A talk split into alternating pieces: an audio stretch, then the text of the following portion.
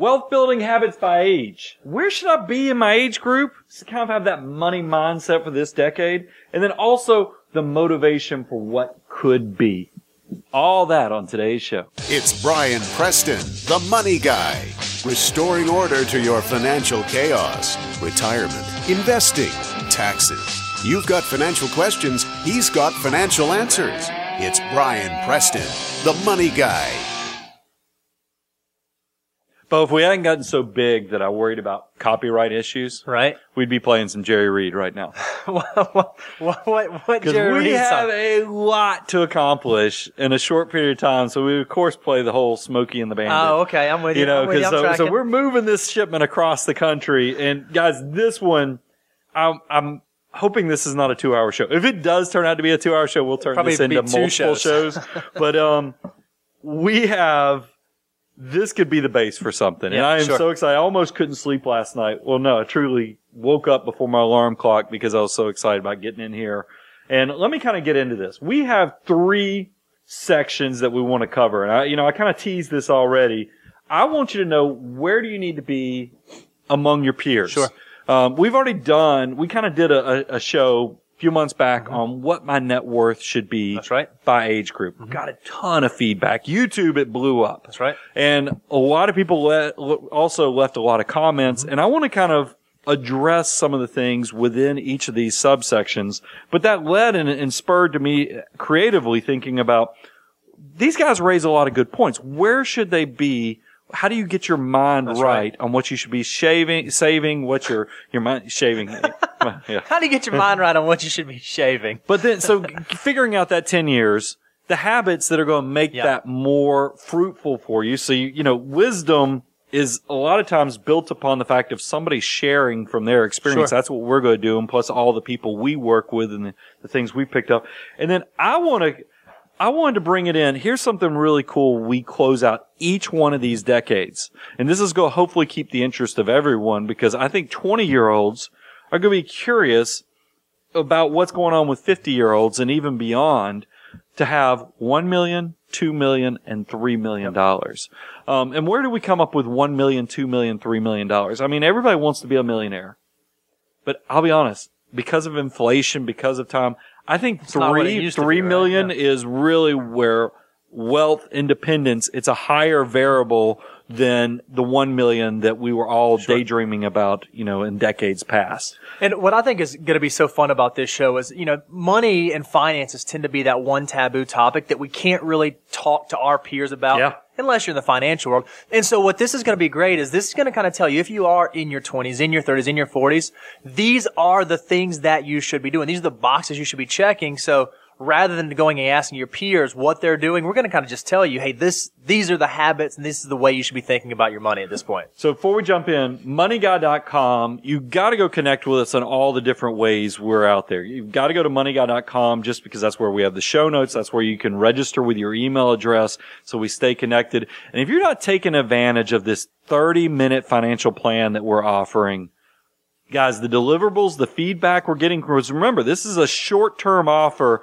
We're, you're essentially the beta tester. We're giving it to you free so you can let us know how we improve this process going forward. And then we have some exciting things that we'll be doing with this content as well as your improvements. So please go to moneyguy.com, sign up for the 30 minute ish financial plan.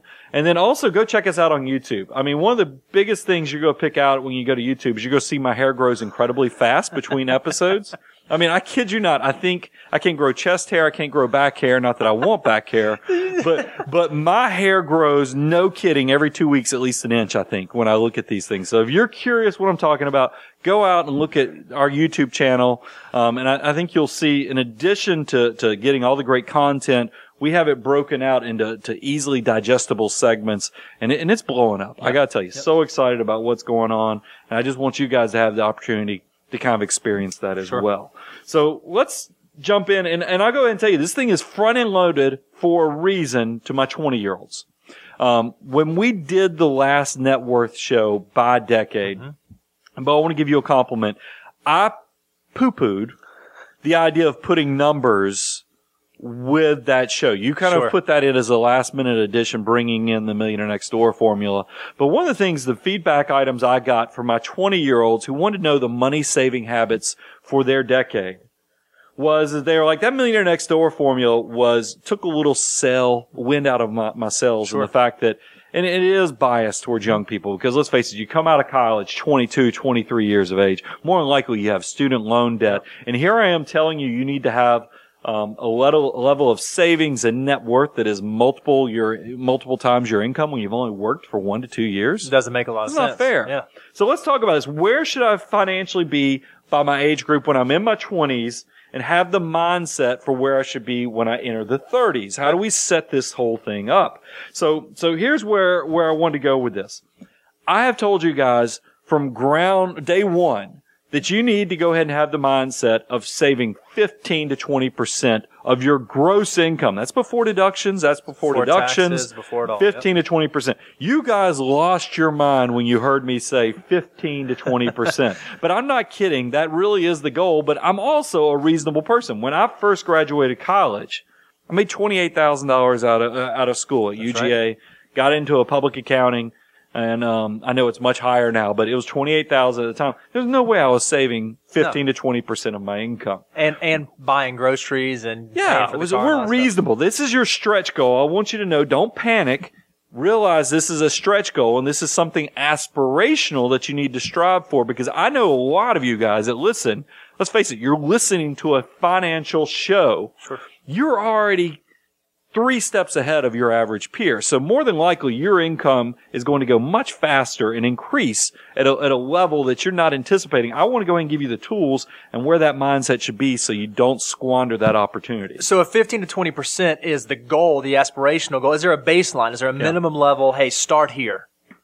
When you start working, you're going to notice your employer probably offers some type of incentive to get you saving. They're going to offer a matching or a profit sharing, but a lot of times they want you to have some buy-in, some skin in the game, and it's like three to four percent. At a minimum, do the employer match.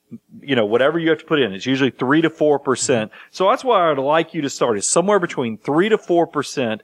Make that your baseline savings goal when you start in the twenties. And so uh, one thing that we talk about all the time is, okay, m- most folks can walk away from three to four percent, but that's still a far cry from 15 to 20. And so one thing that we tell folks all the time is as you advance in your career, as you get pay raises, as you have life start to accelerate, just because you start at 3% doesn't mean that you stay at 3%. Yeah. And a great strategy that we talked about pre-show, Brian, is every year you get a pay raise, as part of that pay raise, just bump it up. 3% goes to 4%, 4% to 5%, and so on, until you are getting those 15 to 20% numbers. a clarify there that I want to make sure that I share with you guys.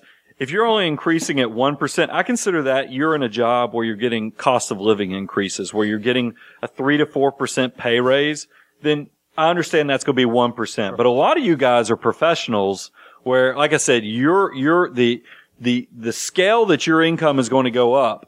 If your income is going up 10, 15% a year, don't make it a 1% increase. You are shortchanging your future if you have that mindset where you're only doing, you, you know, you're kind of still borrowing off your future. So if you do have huge jumps in your income, really challenge yourself to get that 15 to 20% as soon as possible. And, and in a second, we're going to share just how powerful those early dollars, those first dollars, can really be. Yeah, I'm gonna I'm gonna let Bo as a kind of a, as a thank you to the previous show. Bo is kind of going to be our tour guide on going through those numbers of what the money could be, and you're going to see there's a big difference. You 20 year olds have an opportunity that our 40 and 50 year olds just do not have. Your money has a multiplier effect. That army of dollar bills gets so excited that it does a lot more work for you than it does for a 40 or 50 year old. And we're going to give you actual numbers to demonstrate that. But let's first get into some of these valuable wealth building habits that if you can start doing this stuff in your 20s, without a doubt will put you head and shoulder above your peers. And this list is going to be longest for my 20 and 30 year olds. And that's for a purpose because that's when it's most valuable to set these goals. So the first thing, this is, and, and I also feel like I need to set the table. A lot of these ideas came from, I made this collaborative. We have a great team here at Abound Wealth and the Money Guy team right. is that we have a lot of good associates of all age groups and, um, it- our administrative team is spectacular. So I did this where I said, okay, here's the show idea. Y'all tell me, you know, like Carol, who you'll hear about in this show, super successful, then took some time off to raise family. Um, and then she, but you know, her family is, is done great things financially. This is awesome that she was able to give me insight. And then I've got Matt, who's our newest addition to the team. He's been able to, to kind of throw his insight of what right. he's seen his peers do in the early twenties. And then of course we got Gabe some, some, some input in as well. But here's what this first one kind of came from, from Matt. And it was talking about make sure that your college degree choice, whenever you're in the college phases, so when we say 20s, we're going beyond even before you That's right. graduate. Make sure you choose that major that's going to have a great ROI, return on investment. Um, there was an article, and I, and I put a link to it on our show notes. That hopefully maybe that link can make it out, out there. Is what is your ROI on your college degree? This is now. It's got a little age on it. This it. is a Bankrate article, from too, right? Bankrate.com from 2015. And I, what I thought was interesting, and I don't want to spend too much time because we have a lot of habits to go through, but it basically shows what they estimate your income will be with this degree, the average income for this, this, this, this profession. It, it a- estimates what probably, um, the cost of the degree, and it assumes, I guess it's, it's assuming, um, that you're going to, how long would it take? What's the break even point if you're assuming 15% of your income from this profession went towards the cost of the education. Okay, What's yeah. the break even point in years? And it was shocking to me, without a doubt, the shortest one was sales related. Of course. If Yeah. you do something in sales, your break point is probably around five years. That's all the marketing majors and things like that. But, but I think that, that that's probably a little short sighted. Of course, people in sales do really well, but the, the, there's a, it's not necessarily coming out of school with a college degree in sales. it's actually being good at sales. You got to be selling good stuff. at sales. So, I mean, I, I tell that as a cautionary tale because I don't want a bunch of people thinking if I go get a, a sales degree like marketing, other things, that's the That's easy all I have to street. do, yeah. No, you got to have some skill set because sales, there's a reason it pays well. I right. mean, I have a lot of uh, neighbors who are in sales because it does pay well. Well, the ones that were surprising, of course, at the top of the list was your, your civil engineers, Mm-hmm. your accountants and those type pharmacists, physicians. Um, even though they attorneys have, was on there somewhere, Yeah, attorneys Yeah, professional we're probably mid-level dentists, lawyers. If you want to, I'm going to flip the page though and go to the bottom side because let's talk about who it takes 22 years to get break even. If you have 22 a profession that takes 22 years to recoup your cost of education, That's over half your working career. you might have a problem. Yeah. And that, and that's, and it's your marriage and family therapist. It's your reporters. And this one surprised me, a veterinarian and even oh, teachers. Oh, wow. So I tell you all this as a cautionary tale. Make sure you're getting an ROI on your investment. And then the last thing, I know college forever, and I'm a huge education proponent, but there are some of our biggest clients do not have college degrees. That's right. So if you know that you were put on this earth to do something that maybe is not traditional, um, I'm talking about, I mean, we have people that are exterminators. We have people that are in the services like plumbers, right. heating and air, um, people, self-taught programmers, that's the one coders. I was thinking of, I mean, these things, if you find that you were put on this earth to do these things, you don't necessarily have to have a college degree. And believe me, I'm an education proponent, but I would be doing you a disservice if I just assumed that there's not alternative paths. That's right. I mean, we have people who deal with robotics that, um, I mean, I, I don't even want to go into some of the obscure ways you can make money, but it's not always the traditional path. So pay attention to what that return on investment is. Um, Bo, you had a great point when we were talking about this. Is uh, the- let's talk about the why Yeah. of why you work. So not not only do you need to find uh, when you think about your college diploma, you need to find a degree that has a high ROI. You also need to find something you kind of enjoy, you kind of have a passion about, because uh, if you just go to work every day for 40 years and you're really just clocking in and clocking in, checking in and checking out, you're going to miss a lot of the fullness that you can experience in that. Um, so don't only work to build independence, but work on something that brings you purpose and try to seek out that thing that brings you purpose.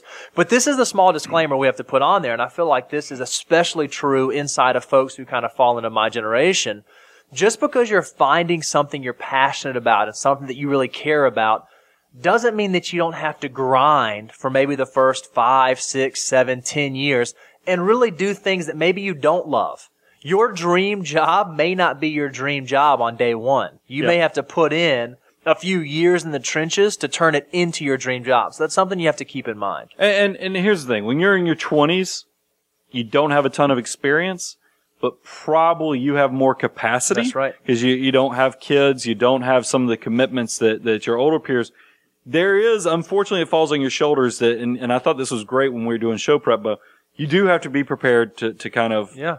sacrifice a little bit in your 20s so that you can have that that reward Sure. in, in in the future. And I had um I had a lunch with some a friend of mine from many years ago. Um, he's he's had wins, he's had losses. I mean, he was you know successful and then crashed and then you know completely broke and then he's back on his way up.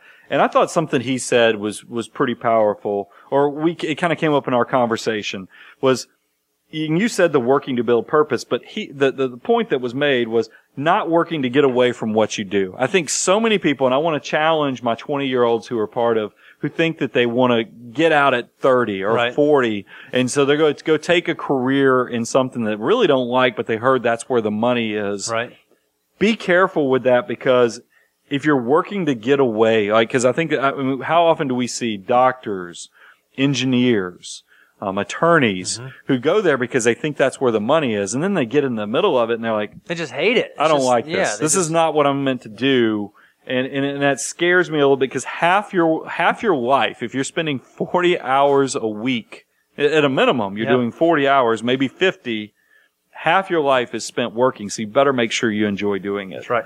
Um, this next one makes me sound like an old fuddy duddy, but I think it, there's a lot of power to it. Learn to say thank you.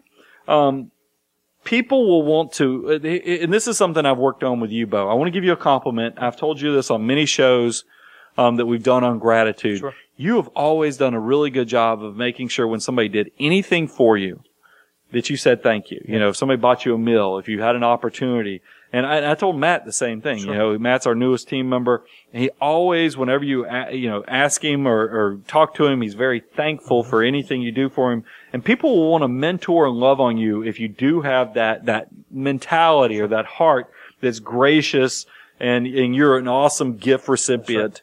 Um, and, and this led to my, cause I, I wrote this down because it came to me. Entitlement is an obstacle to reaching success.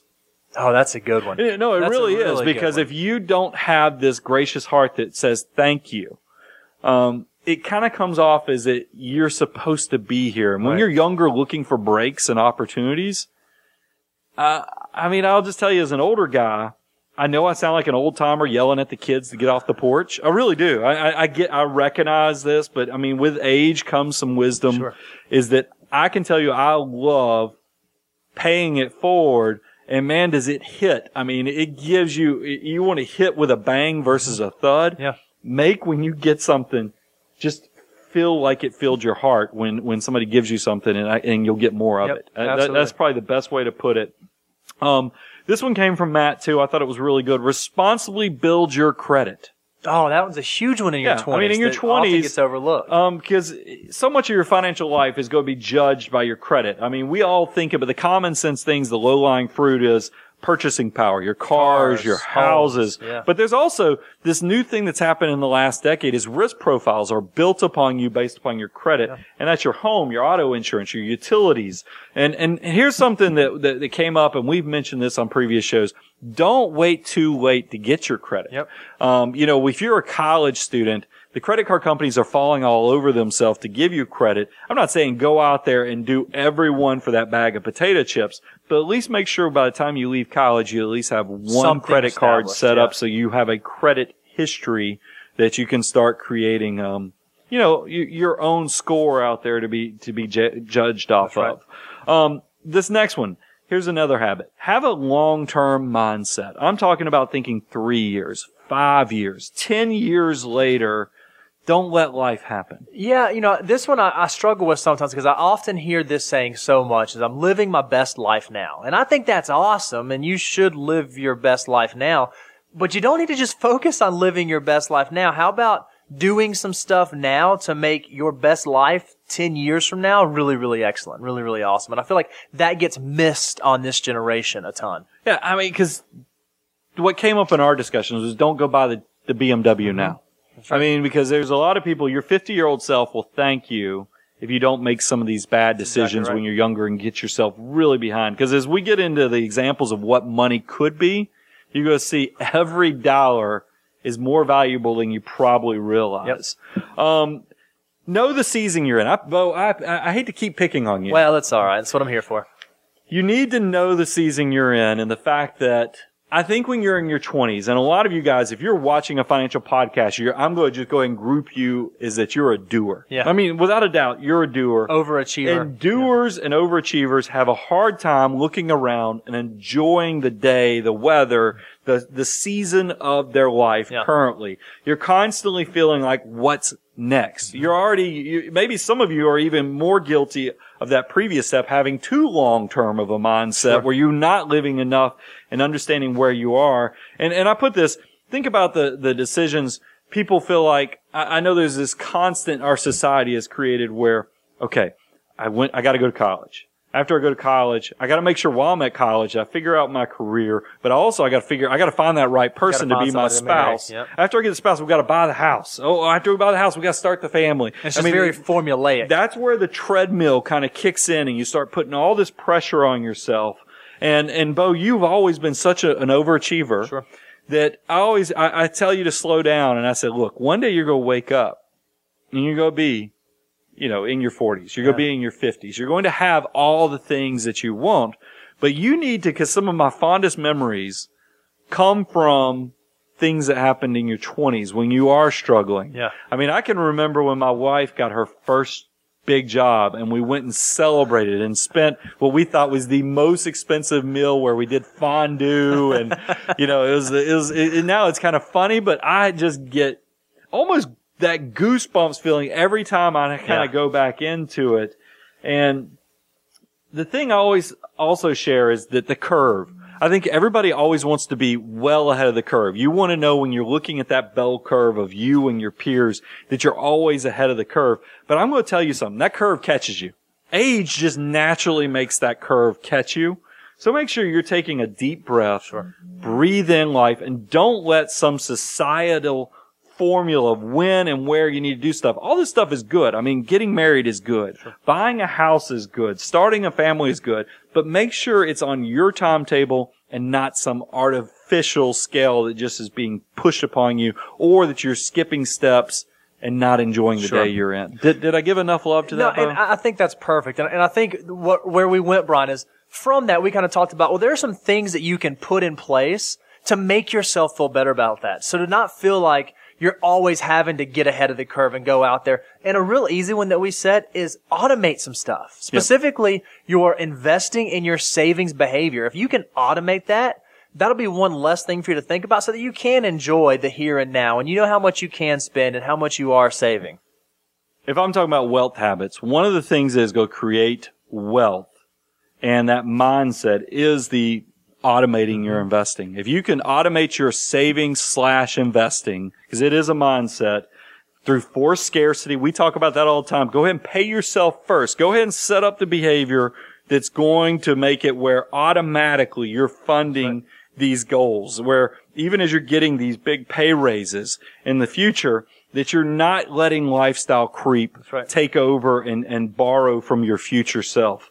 Um, start saving something was another savings habit that I put on here and, and a wealth habit. And you got to start with something. Remember I told you the baseline is probably three to four percent. If you're in one of those, I barely can afford to get by. At least try to do three to four percent. So you at least start that habit. Realize when you first come out and you go out on your own, you've got 20 years of a consumer's mindset more than likely. I mean, just because your parents have taken care of you or you've, you, you've had things happen to where you haven't necessarily been out on your own.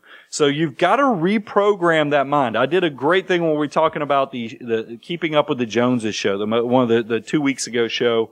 Um, I talk about that well-worn path. When you're starting a habit, it's going to look like a treacherous trail, uh, treacherous woods. I mean, you look at, there's no trail at all. Right. It takes a while to turn that, that woods into a well-worn Yeah. path. And that's through the habits of these wealth habits that we're talking about. So make sure you understand what it takes to start saving something. And this is the beautiful behavioral shift I think that happens is you might say, well, I can't save anything. I'm tight. I'm paycheck to paycheck.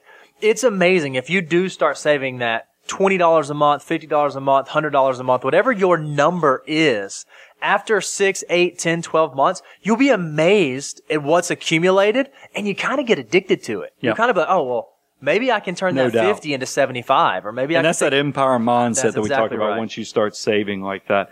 Um, here's one. I think a lot of students, when they're in college, you daydream about not having to read three chapters in two days.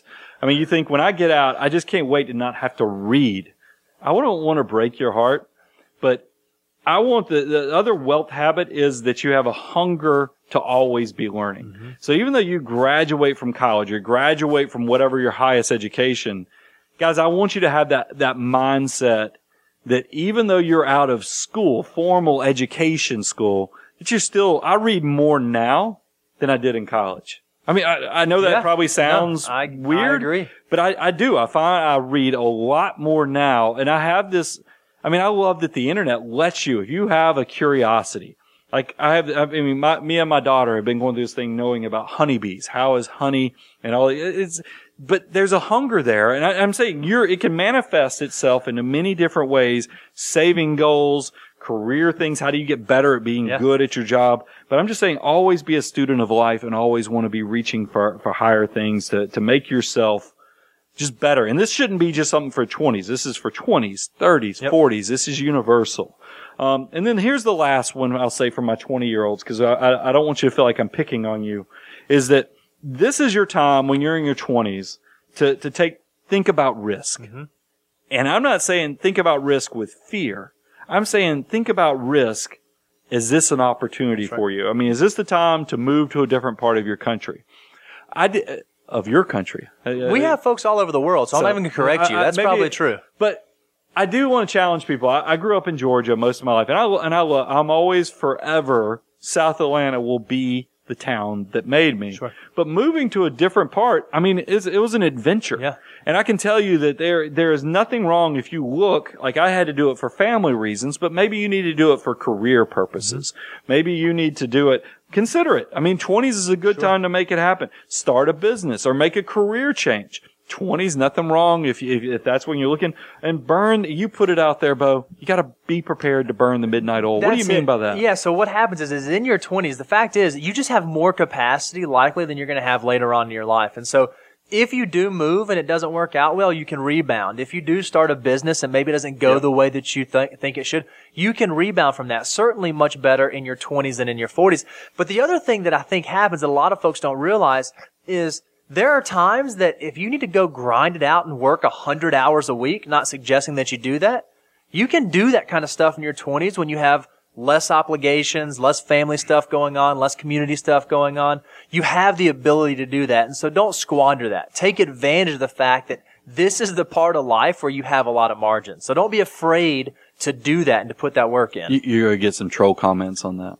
Why? I'm just predicting. I'm just predicting it. I think that's gonna be that, is troll comment bait right there. So we'll, we'll we'll see if it happens. So, Bo, get into uh, now that we've gone through the work hard, play hard. Talk to us about the motivation for what could be. Get into the numbers. So yeah, so uh, what we did is we went to the Bureau of Labor Statistics and we pulled some average uh, incomes. And Right. you've already heard this, and so this is what we said. We said if you're a 25 year old and the average income in that echelon on the lower end was twenty-seven thousand four hundred and fifty-six dollars a year, if you start saving at age 65.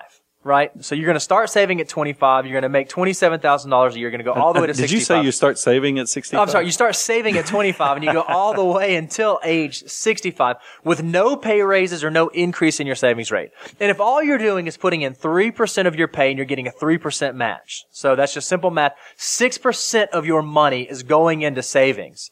By the time you hit 65, you're going to have $868,170. So putting in not even, I mean, sixty-eight dollars a month, and you're getting a match of your from your employer of right. sixty-eight dollars a month. Never getting a pay raise. I mean, this is You're this is almost humbling. a millionaire. You're Very almost humbling. a millionaire. But that money, and how much did they actually put in? I mean, uh, what was the actual contribution So, from so the, the, person? total amount that you put in over your entire working career was just under sixty-six thousand dollars, and the account is worth eight hundred and sixty-eight thousand dollars. That's ninety-two percent of the total value of your investments is from the growth. But you might be saying, okay, well, 868 sounds cool. What would I need to do if I wanted to be a millionaire? How much do I need to save? If you're that 25 year old, you need to save about $160 a month. The actual number is exactly 158. Well, what if I want to be a two millionaire by the time I'm 65? You would need to save about $316 a month. I think, then- I think, that, I think the way I'd say it was have $2 million. Two millionaire. If you want to be a millionaire twice, two times over, save 360. And then if you want to go to, to 3 million, if that's kind of the, the, the thing that you're shooting for, you would only need to save $474 a month to get to $3 So this is worth repeating because I'm I want to challenge all my 20 year olds. I want you to go watch our series or stay tuned to listen to the 30 year olds, the 40 year olds, and even the 50 year olds because we're going to have the same numbers. One, 1 million, 2 million, 3 million. Um, and, and you're going to hear that it's going to take a lot more, a multiple of $158 to reach a million dollars. I mean, 158 and realize a portion of that's probably coming from your employer. We already heard in the previous example, if you were getting a 3% match, right. I mean, that means that you're not even putting in $100 a month to get to a million dollars if you're getting a match. Yeah. To be a, to be worth $2 million. See, see, I, I didn't make it a two millionaire. Um, it's, it's $316 a month and then less than $500 a month, $474 a month gets you to $3 million. I, I know that that might seem like a stretch when you're 25 years old to save $500 a month, but realize some of it is coming from your employer. Dude, And I, I- it's amazing. And I have friends who went out and bought that BMW right when they graduated college. They were paying more than $500 a month for that car. They very easily could have shifted that and be working towards $3 million. And 92% of that $3 million could come from the growth, assuming now we realize this, this assumption used 10%. Sure. Which came, you know, I think S&P historically is around 10.16 if you look at it historically. But, I mean, as you get older, you're going to have more diversification, but it's a good illustration. So that, that is amazing. So, so get to work. I want to pivot and talk about my 30 year olds now. So All this is wealth habits for 30 year olds, but the first thing we have to do is make sure that that mindset is set for the decade.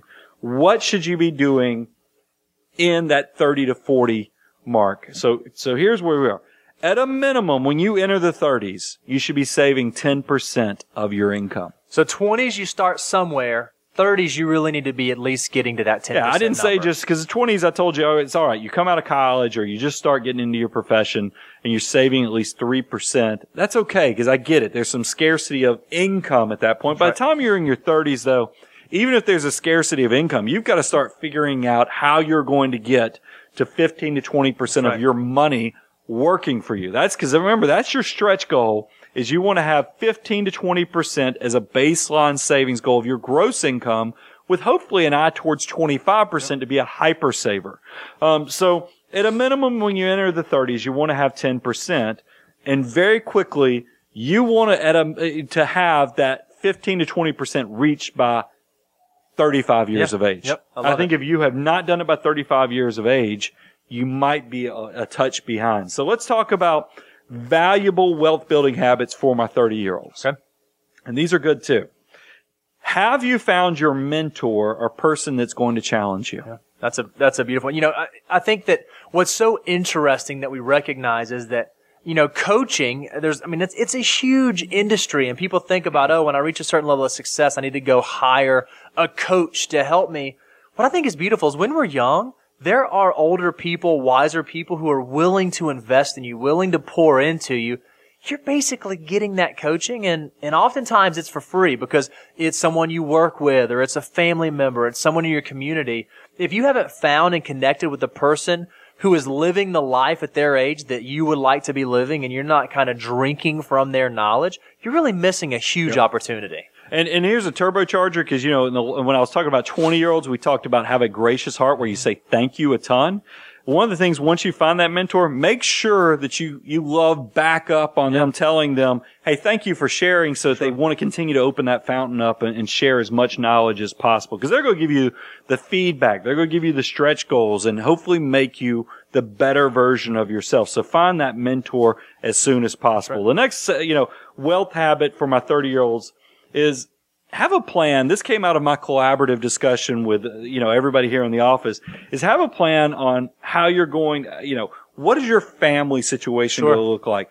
If you're going to have kids, how are you going to raise the Yeah. kids? And how many kids are you going to have? This stuff, there are so many studies on how expensive having children are that if you don't at least have a plan or attempted to have structure on Sure. this, I think you're missing out on. Um, so, and, and then I put some sub notes on this is think about the example you're setting. Mm-hmm. Um, my wife was out of town all weekend. She went down to visit her mother down in Georgia and then she went down for a birthday party. So it was me and the girls. And I was doing something in the garage and I dropped my phone or I dropped something and, um, and it, it was one of those things that just wasn't supposed to happen. So I said a four letter word and my eight year old was being my side helper. she really convicted me that she was. She let that you know she- you said she- a word that daddy shouldn't have said, and, and right? it, it, it shocked me. I'll be honest with you. It really shocked me on how scolding she was about it. And so, I mean, and this is just one thing. I mean, because it comes up all the time Sure. where your children are paying attention. So think about the financial habits that you're paying it forward with them. It's not just about cussing around your kids. It's also making sure you're setting a good example right. for them. Um, but I'll look at you because I pick on you. You, you haven't done it yet, but we do have discussion. If you are considering private versus the public school with your kids, make sure you have a reasoning for it. You know, um, I, I've shared, you know, I, my, my, my special needs child is in a private school, but our oldest child is in the public schools because we live in a really good school district. I mean, that's something, a discussion you need to have because if you are paying for the private school, K through 12, at least have a plan for why. Understand why. Um, because, you know, we've talked about uh, if it's a FOMO or keeping up with the Joneses, that's not not a healthy reason, yeah. reason for, for, for doing that. So have an understanding of that. and not only have an understanding of, of why when you make those sort of decisions, but understand what the long term impact of those are. Because you kind of need to weigh, uh, you know, maybe you had this idea about building your dream house in your 40s, but then you also are thinking about sending your kids to private school, and maybe those are competing goals. And so it's important to have those conversations early on, so you're not setting yourself up for um, frustration and anger and upsetness later on.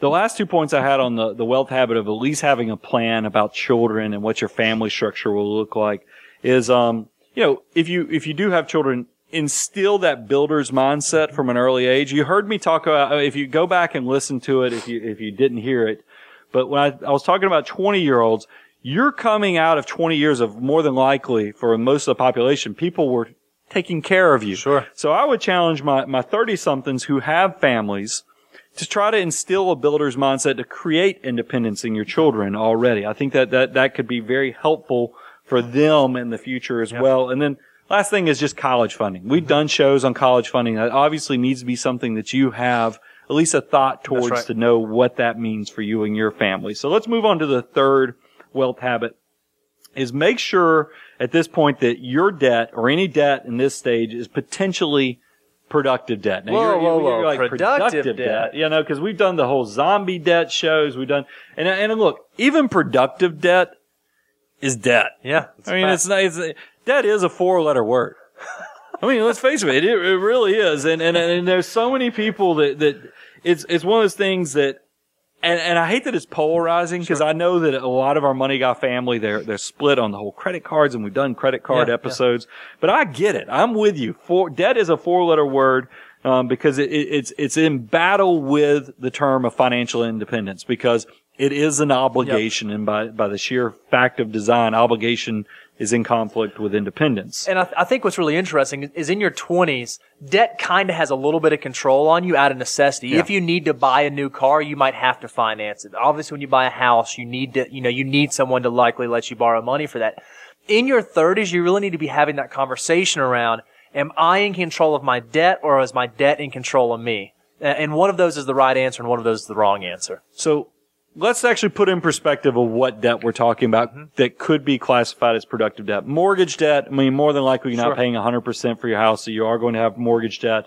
Um, you need to be tying down and closing up the, the student loans. I think that you Yep. need to be winding. Now, I realize, I recognize some of you out there in the audience are from the medical field. You're like, guys, I just got through my residency. I'm not done with the six figures, multiple six figures of debt. I get that. I mean, you're you're a unique case, but I But you should have it. a plan in place for it. You need to have a plan for it. You don't need to be carrying any credit card debt on over a month to month basis. I'm not saying cut off the credit cards, but if you're not paying off your debt monthly, that's a problem. Yep. You might need to go back and reevaluate. Do you even need to have credit card Sure. debt if you can't pay it off monthly? And then don't have, cause this is what society is going to tell you. Don't have a payment focus. Oh, this is such a big one. Payment focus is what will lead you to have a brand new car in your driveway, an RV in the backyard with some jet skis on a trailer right behind it and not a dime in the bank. Because you can afford the payment. Yeah, because everything's $200 a month. That's right. I mean, Right. that is the truth of the matter is don't have a payment focus. Every time you go take down debt, know what the dollar amount is. Don't let them trick you into paying attention. Is it $200 a month? Because that $200 a month could be because you're paying for it for 10 years. That's I mean, you guys know, I've made it no secret, excited about the Tesla that's coming in, the Model 3, the more affordable Tesla. Um, I go on, I stalk the Tesla forum and it cracked me up. I didn't post because I didn't, I don't know. I, I just didn't want to, I didn't want to post, but there was a whole conversation about people financing for 84 months or considering financing 84 months because they really wanted to get into a Tesla. Guys, I know you want to be part of the revolution. It's cool having a car that's fast and all the other stuff. But if you are having to finance a Tesla for 84 months, don't buy the Tesla. And I love Tesla, but don't go buy a Tesla. Let, let me make a suggestion. We did a show a number of years ago called uh, um, "Financial Decisions You Hope Your Friends Make." If you're someone who's thinking you might have to go finance a Tesla for 84 months, just have a friend who's buying. I've got a buddy who's getting a Tesla in like the next week, and it's saving me a lot of money. So something to think about. Touche. it will not be financed for 84 months. Remember my, you know, and I talked about this on the Keeping Up with the Joneses show. Go listen to it if you haven't heard it. Pay off your, your car loans in three years. that's I don't right. care if you finance it for 48 months because it's the same interest rate or 60 months, but it better be paid off in three years right. if you want to have a healthy mindset. So, and that leads to, that's a great segue. I didn't mean to do it. I mean, maybe it's subconscious, but beware of FOMO or Yeah. fear of missing out and the comparison trap of trying to keep up with the Joneses. And, and don't you feel like this, this, it gets, it gets bigger and worse in the 30s? I mean, it, it's bad in the 20s when everybody's kind of coming out and competing, but it's almost a little more juvenile. And then in your 30s, I think it really gets, I you think really it's by every measuring. decade. Yeah. I think it's by every decade, unfortunately. The problem is, is that in your twenties, everybody's, I think you have your own internal self coping mechanism because you know when somebody's bragging about how good things are going. Like, yeah, but how good could he really be? Right. We've only been out of school for five years. It does in your thirties and forties because people are starting to get traction in their careers or things are starting to happen. I think that the, the comparison does kick in. The intensity Yeah. does. It, it, that- but it's always going to be there. Sure. I will tell you. And that's why you just need to be, figure out who you are as soon as possible so you feel very comfortable Yep. and don't get into these competitions. Um, and then here's, here's one, and this sounds somewhat fil- uh, f- familiar, um, but it's in a different form. You know, we've talked about, if you go back and listen to what I told the 20 year olds, I talked about risk is something you need to look at, but it might be an opportunity for That's you. right. I think for 30 year olds, risk is completely different. Now it's something that needs to be accounted for and locked down. Bo, what do I mean? Cause you're kind of in this, yeah, in yeah, this yeah. stage. So a big thing you need to think about are, are the types of insurance protection that you have in place. You know, if you have a spouse or if you have young children or someone dependent upon you, you need life insurance. If you uh, have someone who's dependent upon your income, you probably need some disability insurance. If you do have, you know, unique things going on like a spouse and like children, you really need to have wills in place that suggest what happens to your stuff and what happens to your people. Uh, because you want to be able to make those decisions while you can on this side of this life. And then another one that often gets overlooked is if you start to own property, you do have cars and homes and income earning potential and boats and everything. You might need to go look at umbrella insurance because you just want to make sure the unknown, unknowable out there isn't the thing that, that, that completely wreaks havoc on your plan. So make sure you have the risk accounted for and locked down and a plan for it. And as Bo shared, just in quick summary, if you do have people counting on your income, at this stage, term life insurance is so cheap. I mean, cause you're probably relatively very healthy. So you can get 10 times your income for pennies on the dollar. I mean, so go, go look at what term insurance is. I mean, I think that that would be a good thing. So here's a spot check for the 30. So let's assume that you're a 35 year old. And again, from the Bureau of Labor Statistics on the lower end, a 35 year old on average makes about $39,416 a year. If you're going to begin saving and you're going to save until the time you get to 65, then we're going to assume a 10% rate of return. And we are going to say that you got to where you needed to be and you're saving 15% of your pay. If you start saving 15% at 35, earning 10% per year, by the time you get to age 65, you will have over 1.1 million dollars in the bank. And if, if you, just so you don't, in case you don't have a calculator, that's $492 a month. That's, That's right. close to, so it's a little under $500 a month. So a 35 year old needs to be saving about $500 a month and they'll have $1.1 million. I just think that's an important thing to mention. So a, a 35 year old who saves 500 a month will get to 1.1. Do you remember what a 25 year old who was saving 500 a month gets to? It was $3 million. It's $3 million. That's how important those early dollars So, so do this for me, because I, I remember w- on the segment when we were talking about 20 year olds, 92% of that 1.1 million, well, the 1 million, the, the 800,000 right. for, for the, the 92% 20 was growth. 92% came from growth. What is it for the 35 year old? It's still pretty astounding. Uh, it's 84%. So of that $1.1 million, 84% of that is just your money working for you. That's So there was about an eight percent drop off on, right. on the army of dollar bills. Still super strong. I mean, you got a bunch of, you know, Sly Stallone and Arnold Schwarzeneggers on the front lines, but it's it's the Expendables. Sly Stallone. No, maybe not even Expendables. It's just maybe one Rambo three or Rambo two versus you know Rocky from the twenties because it's just much more productive if you can start in your twenties. But thirty year olds, you still have tremendous growth potential. Bo, take it a step further though. What if they want to have one million, two Yep. million, three million dollars? So here's your ABC one, two, three savings benchmarks. If you want to have a million dollars starting at 35, you need to save about $442 a month. If you want to get to $2 million by age 65, you want to save $885 a month. And then if you do want to have that $3 million number starting at age 35, you will need to save $1,327 per month. Yeah, I mean, that's still because a lot of this, remember, you probably got an employer match. right. You're getting money from, from, from that employer who's, who's adding to this number. So that's, that's still conceivable. I, I think it for sure. definitely is something that could do if you want to be, a, have $3 million. I almost made your mistake and said 3 millionaire. If you want to be a three millionaire, that's how you do it. awesome, awesome tips for, for our 30 year olds. Let's talk about our 40 year olds. Man, what is the mindset for the decade for 40 year olds? And this is, now you get into my sweet spot. I've been through the 20s. I've been through the 30s. I'm in my 40s. so I feel like I get to love on you and talk about what's going on for this age group. And let's first set the table for, for what's going on at this time. You're finally at the point and we talked about this when we did the what your net worth should be by mindset and age group um, in a previous show. But this is actually a point where Millionaire Next Door formula, the wealth index, comes into play. And let me share that formula. If you just take your age, Okay. multiply it by your gross income, that's before deductions, That's times 10%. Or divided by 10. The math holds true both ways. In the book, it's actually is divided by 10, but it's the same. Age times gross income by 10%, multiplied by 10%. So that's two times, that's two That's right. multiplications built into there. Um, that is your average accumulator of wealth, your AAW ratio. but, but, But our money guy listeners are not average. no, nobody's average who's listening to the Money Guy show. You want to be a prodigious accumulator of wealth. A paw. A paw. P-A-W. A PA is at least two times AAW, an average accumulator of wealth. You want to be twice as good as an average accumulator, and that's your PA ratio. So that's that, that's the number I want you to know. So go take your age, multiply it by your total income, times 10%, and then multiply it again by two. That's perfect. And that's going to give you your paw, your prodigious accumulator of wealth, and let you know if you're ahead of the curve right. and what you should be doing. So now that you know the number, let's get you motivated and tell you about these wealth habits that you should be doing.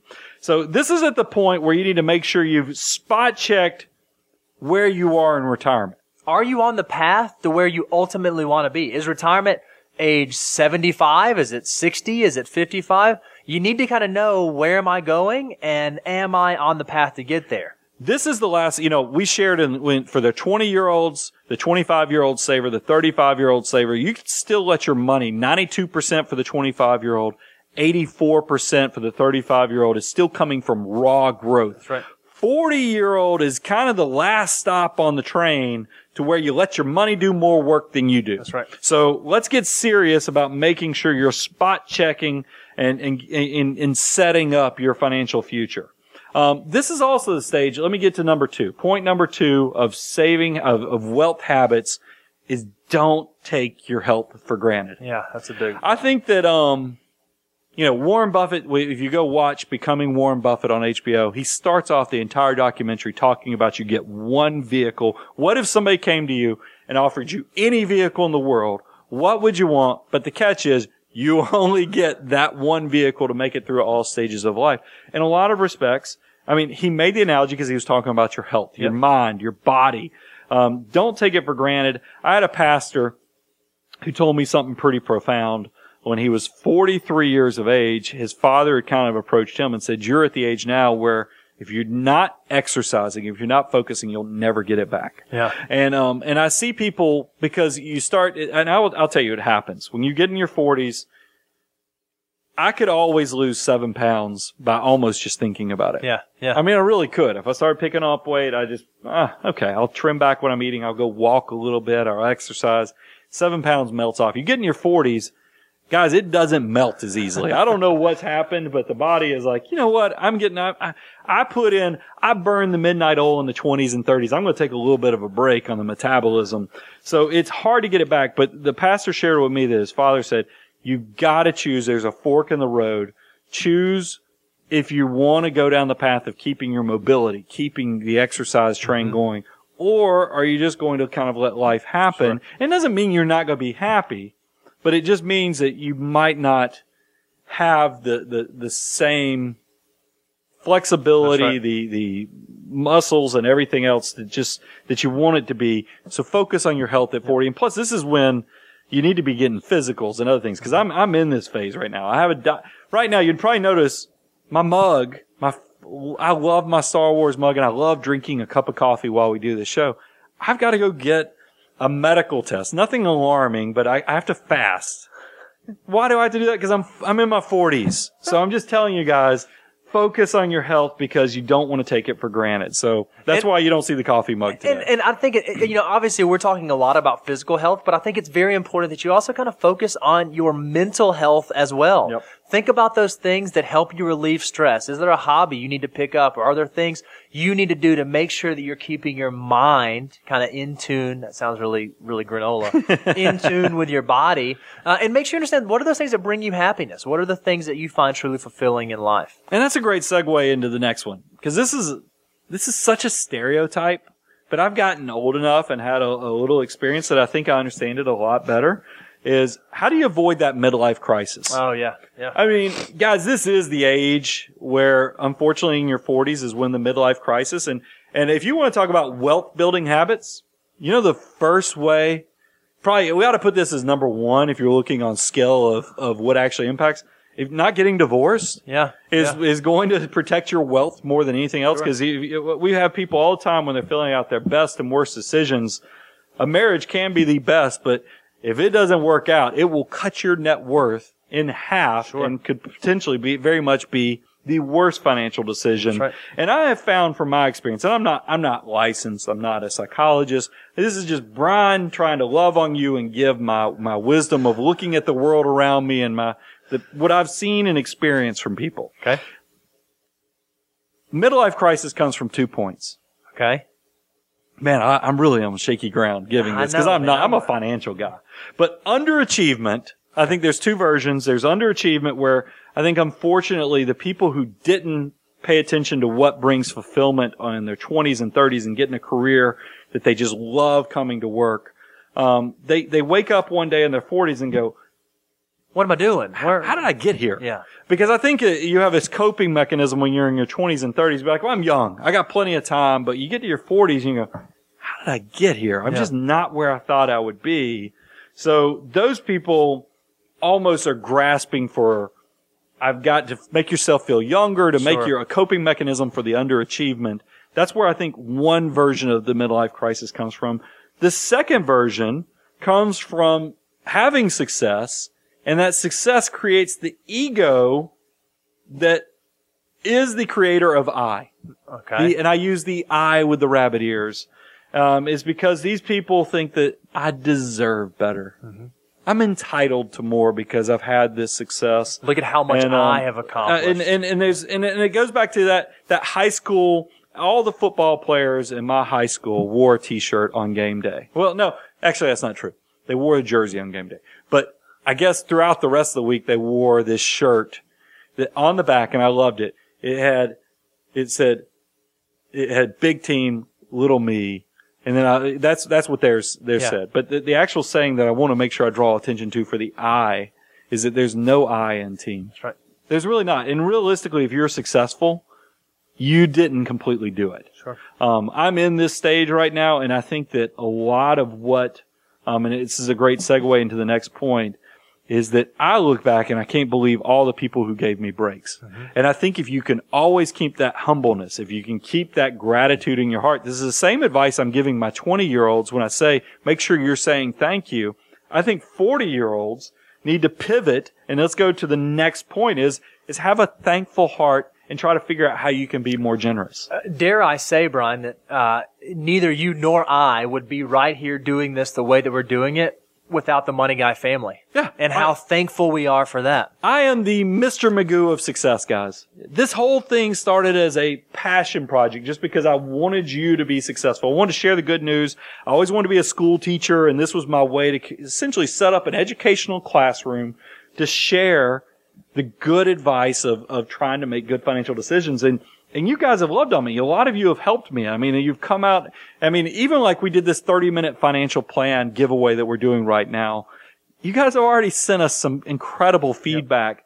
I love you for doing that. I mean, that is just, I, I, you don't have no idea how connected we feel when, when you guys are loving on us for that. But, um, I, I, I- to bring it back on point though, I do want to share that have that thankful heart, that, that eye towards generosity because ego can limit the growth of your success. If people start feeling like you have this whole eye towards how awesome you are, I, I don't think they want to help you. I think they almost start rooting against you. And you had said something that I thought was just beautiful, Brian. You were talking about, you know, if you are someone who's had a lot of success or there's something that makes you very unique and you have a specific talent, you ought to find a way to pay that forward. Yeah. Both to those around you as well as to future generations. And I thought that was so interesting to approach it from that mindset. It is the epitome of the abundance cycle. You know, you've heard us talk about if you're new to the Money Guy family and Bo, you, you told them how much we love them. That's why we do have this abundance cycle where here's what happens at the Money Guy show. You come here and for free, we love on you. I want you to learn. I want you to take this. I want you to soak it up like a sponge, invest and grow. And then with the thought that we're the, the, the one, the, the far, the gardener who kind of tilled the land, put the seeds in, and you grew this beautiful live oak tree, we're hoping that you'll come back and say, I, "I'd like to have somebody look over my shoulder, and I'd love those guys to be the ones that, that we consider working with. That that's really is the abundance mindset and the abundance cycle. I- implement that in your life too. I think you'll find that the reward is more than you would have ever anticipated. And then the last point we had for our 40 year olds on success habits and wealth building habits was just update that estate Yeah. plan.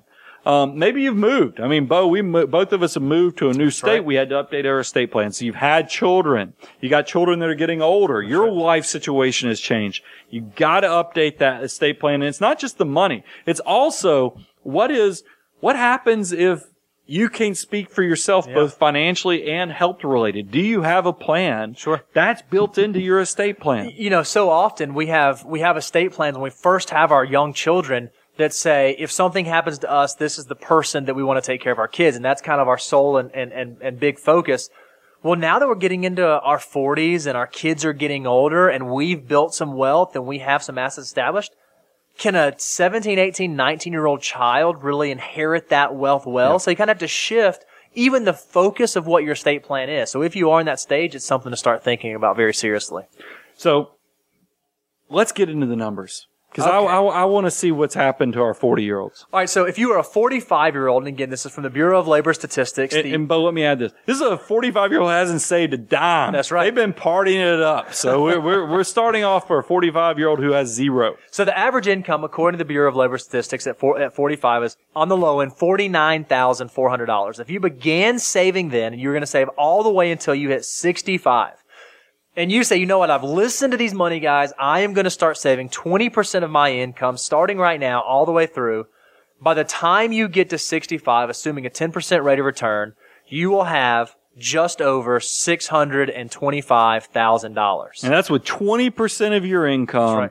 You end up with $625,000. What that means is that you've actually put in a little under, a little over 197,000 and the account is worth 625,000. So that means that, uh, instead of it being 80s and 90% growth, it is 68% of your total value is from your dollars working on themselves. Yeah, so the army of dollar bills is still providing over half of the growth, right. more than half. It's 68%. I mean, that's still a, a pretty phenomenal rate of right. growth. Um, I, I think it is one of those things a lot of people are probably looking at this and go, okay, Brian, you got 20 years of savings. If I was saving 20%, 625 sounds good. And especially with a great growth rate of 10%, like this assumption is built in. But what if I want to have a million dollars? What if I want to have that 2 million or 3 million? What, what do those numbers look like? Yeah, so if you want to have a million dollars, you need to start saving thirteen hundred dollars a month. Okay. If you want to have two million dollars, you need to start saving twenty six hundred dollars a month. And if you want to have three million dollars, you need to start saving three thousand nine hundred and fifty dollars a month.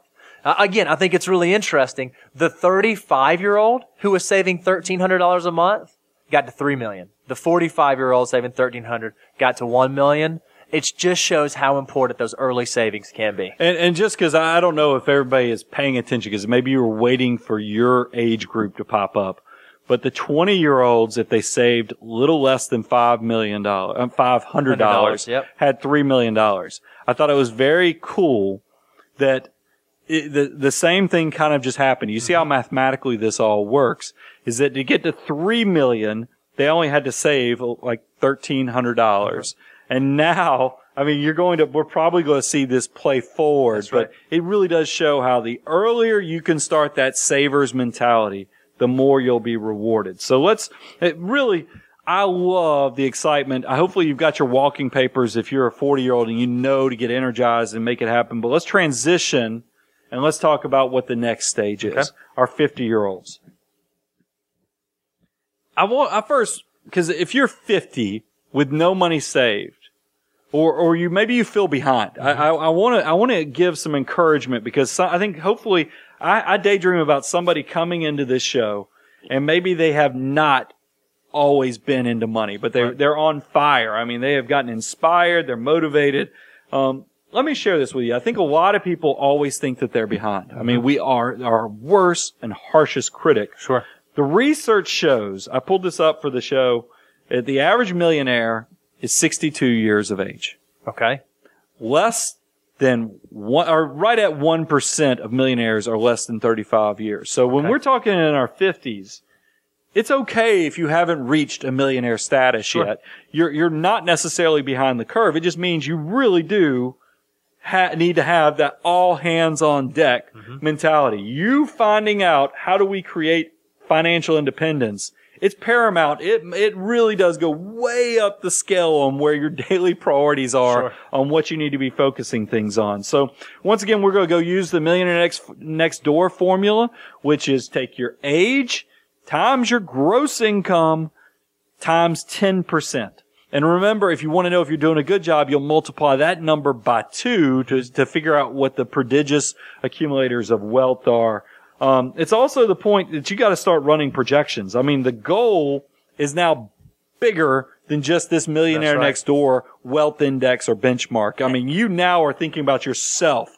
Um, so you've got to be running projections to know how you stand. And dare I say, in your fifties, you can kind of start to see the finish line. Yeah. It, it might not be right, right there in front of you, but you can start to see it. And it, it- and The race becomes very real when the finish line comes into sight. And, and so it gives you the point. Is this going to be a celebration? Have I done the steps when I was 20, 30, and 40 that this is going to be a celebration? Or unfortunately, is this a time where I'm going to have to come up with plans B, C, and D, right. where maybe I have to work a little longer? Maybe I don't retire at 65. Maybe I'm going past 65, maybe even in the 70s.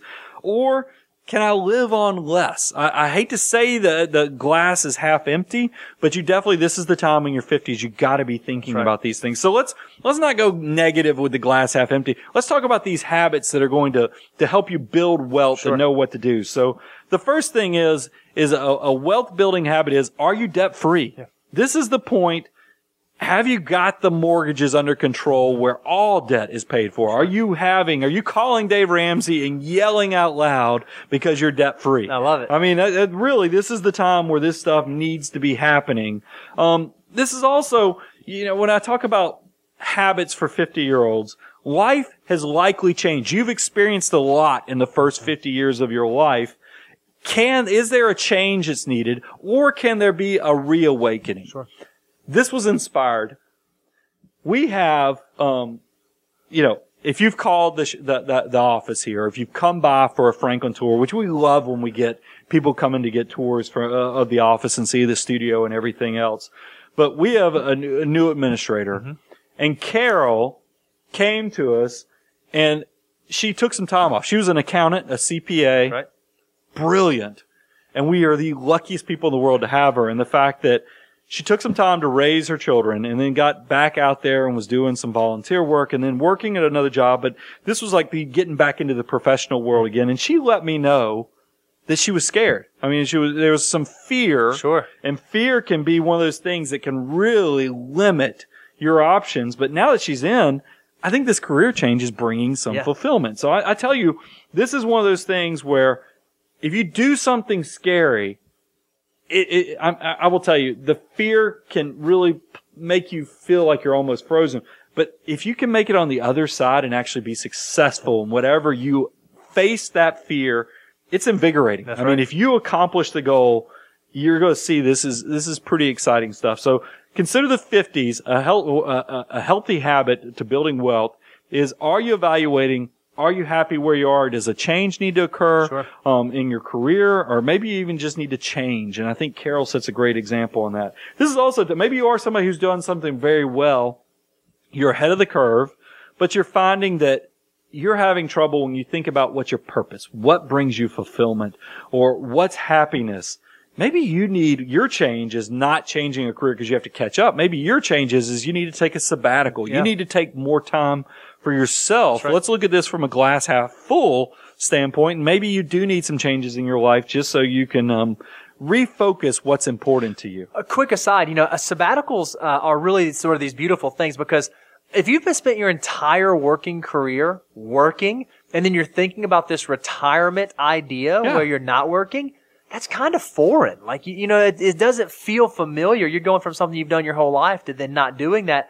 A sabbatical might be a nice little tease into what that world could look like. I, and what I love the example like. you're giving here because this is how often do we hear when you have you decide you're going to live off one income instead of two incomes that we always tell everybody practice living right. off that one incomes before you actually quit work and realize one of you quits work and then you realize you can't afford to do it. Yep. The same thing can be said for retirement. I mean, I was I've been trading um, messages with somebody because we're thinking about doing a collaboration show with somebody who's in the retirement space. And how often do we see people who think that they, they work, work, work and want to go for financial independence only to go find that they don't like actually being retired. yeah. And then they go take another job within three years. Yep. So a sabbatical is a perfect opportunity for you to go try on to see, am I going to transition into this next phase of my right. life? Okay. So that- that's a great point, Bo. I love it. It's you're, prac- you're measuring twice, cutting once That's right. to make sure this thing fits.